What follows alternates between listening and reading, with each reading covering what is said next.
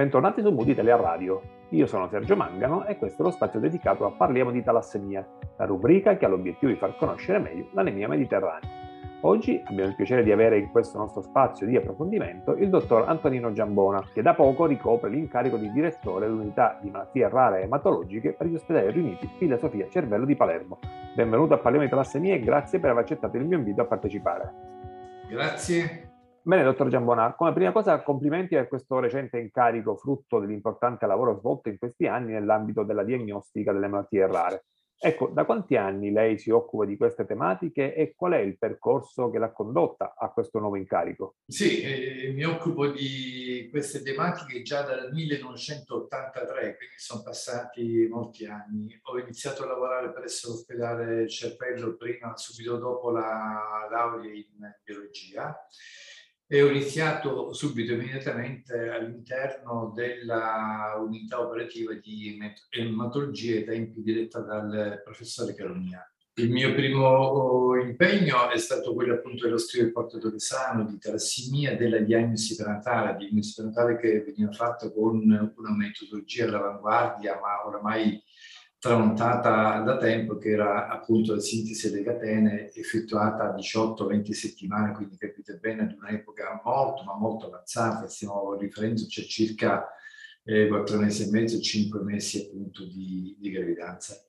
Successivamente eh, il mio percorso professionale mi ha portato ad avvicinarmi a quelle che sono le eh, metodologie di, di, di diagnostica molecolare, quindi l'analisi del DNA, e la ricerca appunto e lo studio delle mutazioni che ehm, determina appunto lo stato di portatore sano di talassemia e il soggetto affetto da questa patologia. Ecco, quali sono le principali malattie rare su cui siete più impegnati? Come ho già detto, la principale malattia su cui noi ci, di cui noi ci stiamo occupando sono le emoglobinopatie, emoglobinopatie distinte appunto in talassemie, distinte in eh, patologie in cui vi è un'alterazione sempre dei geni, dei, dei geni globinici che sono fondamentali eh, per produrre la emoglobina che è il trasportatore di ossigeno in tutto il nostro organismo. Questa è una patologia molto impegnativa in quanto ad esempio noi riceviamo un po' pazienti da tutta, da tutta la regione.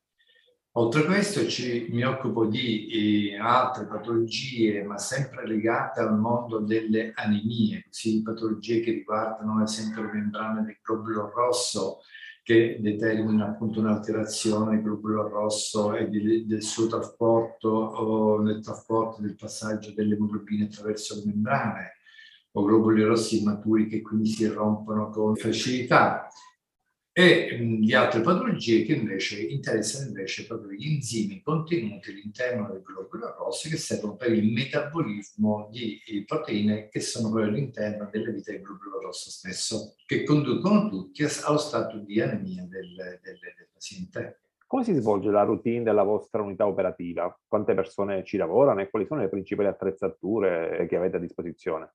La nostra struttura diciamo che è diviso in, in due settori, un settore cosiddetto di primo livello e un secondo di secondo livello. Il settore di primo livello praticamente cos'è? Sono quelle metodologie che servono per individuare il soggetto portatore sano di, di talassemia. E le apparecchiature sono un semplice contaglobuli, un HPLC che serve per eh, valutare le frazioni globiniche. Da noi cosa accede? Accedono appunto donne che pensano di, di procreare, donne che sono già in gravidanza, ma quantomeno tutte quelle donne che eh, sono in età di procreazione, già dalla ragazzina di 14 anni fino alla donna di, di 50 anni. In questo modo noi con questi test di primo livello individuiamo il portatore sano e quindi riusciamo a individuare anche la cosiddetta coppia a rischio. A rischio di cosa? A rischio di poter trasmettere i geni alterati da parte del padre e della madre al feto e quindi di generare un feto affetto da emoglobinopatia. L'altra parte del laboratorio invece si occupa di eh, diagnosi molecolare, cioè eh, sul portatore sano, nei casi dubbi, si fa una ricerca di eventuali variazioni del nostro DNA che sono praticamente eh, poi correlate allo stato appunto di portatore o di non portatore.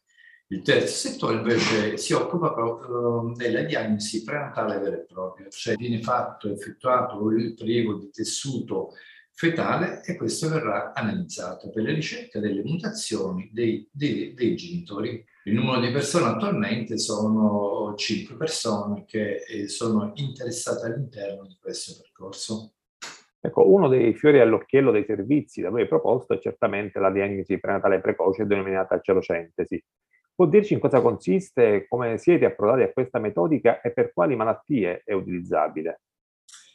Allora, la celocentesi è una tecnica di diagnosi prenatale che a differenza della vilocentesi e della miocentesi che si svolgono fra la dodicesima e la sedicesima settimana, è una metodologia che permette di fare diagnosi prenatale già a 7-8 settimane. 7 settimane significa che praticamente dopo il primo, il primo ritardo mestruale a distanza di due settimane riesce a fare appunto una diagnosi prenatale. La celocentesi è nata diciamo, da una collaborazione con eh, il professore Maclimas, che era un ginecologo greco, che aveva in mano una tecnica, il prelievo di liquido celomatico. Questo liquido celomatico viene prelevato dalla cavità celomatica, che è una grande cavità che si sviluppa a 4 settimane e 8 settimane, 7-8 settimane raggiunge il volume massimo per poi regredire nelle settimane successive e quindi in questa eh, enorme cavità piena di liquido e dove sono presenti delle cellule racchiude poi la cavità amniotica che, che contiene il feto. Cosa abbiamo messo da parte nostra? Abbiamo messo le nostre conoscenze nel settore della diagnostica prenatale e quindi delle tecniche di laboratorio. Il professore Macrilinas ha messo invece in campo la sua capacità di prelevare il liquido celomatico. Questa um, capacità poi è stata trasmessa ai nostri ginecologi. La celocentesi quindi consiste nel periodo di liquido celomatico e nell'analisi, nella selezione di cellule fetali e nell'analisi appunto del DNA di queste cellule fetali. L'applicazione massima l'abbiamo oh, per le talassemie e le emoglobinopatie. Ad oggi abbiamo fatto più di 630 procedure diagnostiche e l'abbiamo utilizzato anche per altre, per altre patologie, fra cui la più comune, la più conosciuta ovviamente è la fibrosi cistica e poi tante altre patologie che sono molto più rare, tipo la sindrome di Cochrane e così via. Ma è applicabile a qualsiasi altra patologia diciamo, cui di cui si conoscono le mutazioni. Per questa metodica, la celocentesi, ricevete richieste da diverse coppie cosiddette a rischio di talassemia provenienti da varie parti d'Italia ma qual è il vantaggio per queste coppie di conoscere in anticipo lo stato di salute del loro bambino? Allora, eh, dice bene, noi riceviamo tantissime coppie, non solo da tutte le parti d'Italia, ma abbiamo ricevuto anche coppie da altre parti eh, anche d'Europa, sono arrivati perfino da, da, Israele, ci arrivano campioni anche dalla, dalla Grecia e eh, da altri paesi europei. Le Celocentisi attualmente in Europa la eseguiamo soltanto noi, non vi sono altri centri che appunto la eseguono. Questo è il motivo per cui le, eh, queste coppie motivate arrivano da noi. Perché motivate? Motivate appunto dalla, dall'ansia che hanno di sapere lo stato di salute del feto, se il feto è affetto o non affetto dalla, dalla, dalla patologia conoscere il genotipo fetale, quindi lo stato di salute del feto a 8 settimane, 9 settimane con le risposte che noi diamo, che risposte viene data nell'arco di 3-5 giorni lavorativi, saperlo a 8-9 settimane è ben differente che saperlo dopo la dodicesima settimana.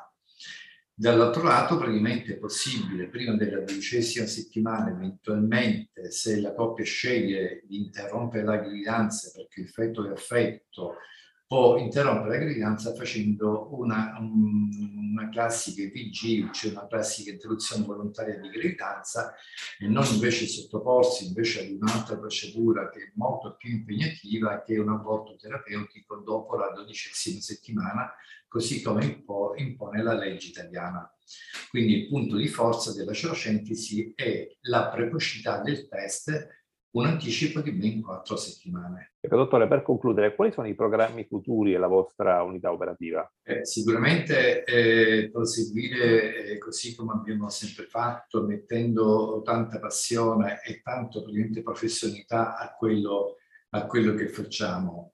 Incrementeremo il numero di, eh, di analisi molecolari che facciamo, non soltanto in prenatale, ma anche in postnatale quindi praticamente cercheremo di essere un punto di riferimento per, per tutti i centri, soprattutto siciliani, per le problematiche inerenti sempre alle, anemie. Oggi abbiamo acquisito apparecchiature tecniche che ci permettono di poter analizzare un largo spettro appunto di, di, di malattie in tempi abbastanza, abbastanza rapidi. Ritornando alla celocentesi, l'altro obiettivo nostro è quello di poter utilizzare la celocentesi anche per fare l'analisi cromosomica, quindi vedere delle alterazioni cromosomiche e non soltanto delle alterazioni, diciamo, di malattie monogeniche trasmissibili. Bene, dottor Giambona, grazie mille per questo importante approfondimento da cui vengono fuori tanti spunti e complimenti per l'attività che portate avanti nel vostro centro. Non mi resta che augurarle buon lavoro, eh, ancora complimenti e grazie per aver accettato il mio invito a partecipare. Grazie del, del vostro interessamento appunto del, verso il nostro laboratorio e verso la nostra attività. Abbiamo concluso questa nuova puntata di Parliamo di talassemia. Io sono Sergio Mangano e questa è Mood Italia Radio, la web radio che trasmette 24 ore su 24 musica Creative Commons. Riascolta questa puntata o scopri gli altri programmi e tanta musica Creative Commons su www.mooditaliaradio.it. Puoi anche seguirci sui nostri canali social, Facebook e Instagram, nonché su Spotify, dove Mood Italia Radio ha un canale dedicato. Alla prossima e segui il tuo mood, segui Mood Italia Radio.